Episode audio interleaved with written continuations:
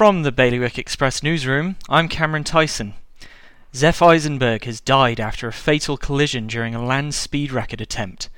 The Guernsey entrepreneur was the founder of the Maximuscle brand in 1995. A Jersey man found guilty of raping his wife on holiday has failed in his appeal of the conviction. He will serve a four and a half year sentence after a unanimous verdict earlier this year. Storm Alex has arrived in the Channel Islands. Condor ferries have had to cancel their high speed sailings, and Jersey's government headquarters has closed today due to the damage caused. A group representing teachers and support staff has said that education is being used as a political football by election candidates. They hope the next states will move forward quickly with new legislation. For more on all of today's stories, visit bailiwickexpress.com. Your weather cloudy with some heavy rain and gale force winds. That's Bailiwick Radio News, sponsored by smarterliving.je.